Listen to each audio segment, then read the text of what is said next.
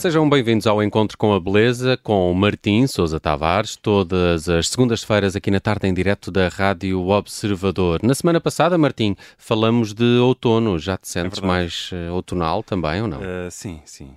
Sim, Tão outonal graças- que hoje vai falar do música. mal. É verdade.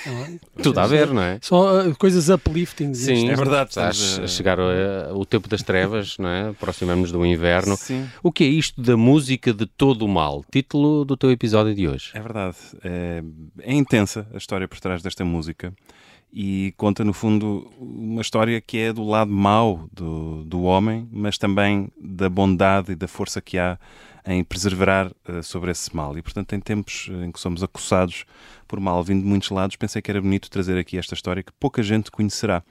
Hoje trago o compositor Hans Krasa, que é nascido em 1899 em Praga.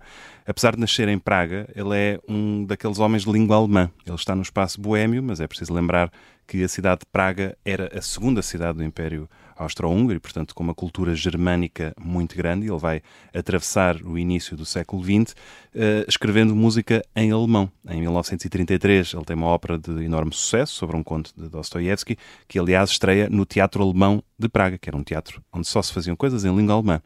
Só que o Hans Krasa era judeu e, portanto, estão a ver o tipo de sarilhos Pois. que vem eh, no caminho deste senhor. Em 1942, ele escreve a sua última obra em liberdade, que vai também ser a sua obra mais famosa, eu diria até a única que é ainda associada ao seu nome, chamada Brundibar, que é baseada numa peça de Aristófanes e é uma ópera infantil eh, que ele eh, escreve já para ser trabalhada e apresentada num orfanato em Praga para crianças que tinham perdido os pais na guerra ou até nos campos de Ah, concentração. É uma ópera infantil para Exatamente. crianças. Exatamente. Não era Tem- infantil. Não, não, não. tem- é, é nos dois Era- sentidos. Ah, ok. Mas sem infantilizar eh, o conteúdo. Mas tem crianças em palco e é também para ser fruída pelas crianças. Só que quando a ópera estreia, estamos em 1942, o Hans Krasa já está num campo de concentração, no caso o de Theresienstadt, que era conhecido como o campo dos intelectuais. Portanto, um campo onde não, não morriam a fazer trabalhos de força braçal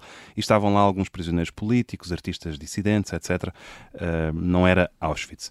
Então era bem frequentado, num certo sentido. Sim, mas não deixa de ser um campo de concentração, Claro. é? Portanto, tudo isto é, é relativo. Mas ele não morreu nesse campo, não é? Uh, aqui- não, já vou, já vou, já lá chegamos. lá chegaremos. Uh, Passados sete meses de- da estreia da ópera, o que é que acontece? Quase toda a gente que participou nesta ópera já está no campo. Foram todos Hum. lá parar. Estamos a falar de quase uma centena de pessoas, incluindo as crianças do próprio orfanato, foram todas deportadas para ali. O que é que o Krasa faz? Imediatamente ele começa a adaptar a ópera.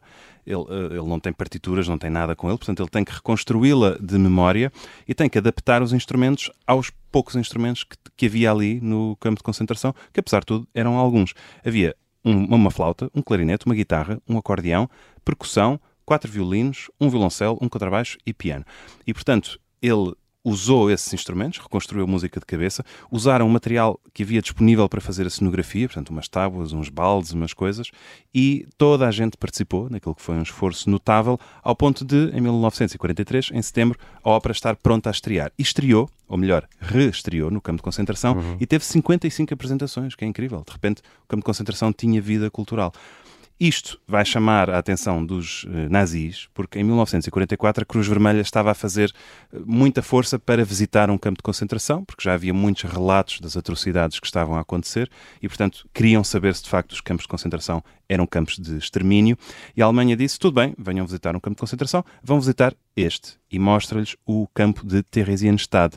E, na ocasião, a Alemanha faz um documentário, um filme odioso, que é um documentário todo encenado em que sugere que aquele campo de concentração tem uma vida normal, onde inclusivamente há participação cultural E, das e pessoas. se calhar etc. todos os outros eram assim, não é? Exatamente, Tipo, portanto, o este é- campo modelo. escolhemos ao calhas. Até escolhemos o piorzinho para não coisa, e portanto, o que vemos é os prisioneiros, todos eles a encenarem tarefas. Eh, Eles até tiraram as estrelas da vida dos seus braços, portanto, foi o único momento da vida deles em que no campo eh, tiraram a estrela. E o- a coisa chocante é que a maior parte daqueles que aparecem no filme, passadas, eh, passados poucos dias, estavam a ser enviados para Auschwitz, incluindo o Krasa. Ele é mandado para Auschwitz pouco depois e por lá morre em 1944. Portanto, esta música, esta música de todo o mal, eh, vamos ouvir um bocadinho da abertura e vou só contar sucintamente a história. São dois, dois irmãos, um irmão e uma irmã, que são órfãos de pai e que têm a mãe doente e querem comprar leite para curar a mãe. Então decidem ir para o mercado, cantar e angariar uns trocos. Mas há ali um tocador de órgão, que é o Brundibar, que é muito mau e que não os deixa cantar.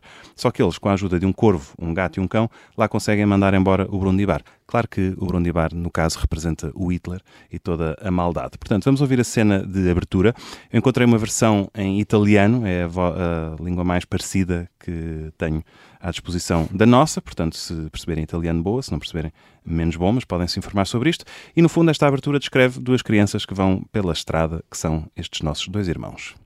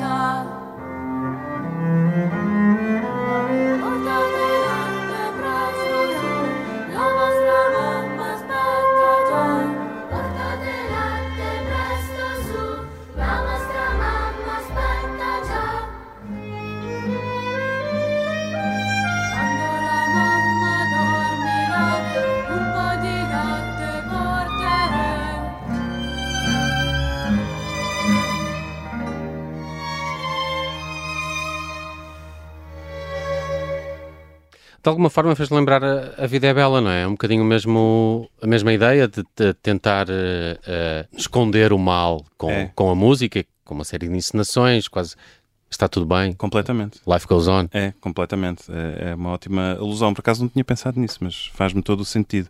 Mas falando uh, em cinema, eu gostava de chamar a atenção dos nossos estimados ouvintes para um documentário muito bonito chamado Voices of the Children, que em 1998 ganhou até um Emmy que é realizado pela Susana Justman, que é sobrevivente de Theresienstadt e que cantou no coro uh, destas apresentações. Portanto, uma das vozes de crianças é dela e o documentário tem uma parte que é dedicado uh, a esta ópera e, no fundo, este paradoxo de, no pior sítio do mundo, em que estavam a acontecer as piores coisas uh, da história da humanidade, alguém estava ocupado a fazer uma ópera e a cantar e a, a tocar e outros só a ver. Acho que não, não deixa de ser muito tocante Agora, o que é que fazemos com isto? Enfim, não sei, era uma, uma dose de beleza semanal. Decidam vocês. Epá, é um encontro com a beleza, era o encontro da beleza que Ali, precisávamos. E, na, e, e, naquele momento deve ter sido mesmo um encontro raríssimo é, com a beleza ou o único encontro com a beleza daquelas pessoas que estavam ali naquelas condições. Sem dúvida. Chama-se a música de todo o mal, este episódio esta semana com o Martim Sousa Tavares. O encontro com a beleza está sempre disponível lá em podcast e no nosso site em observador.pt. Um abraço, Martim. É isso, até para a semana.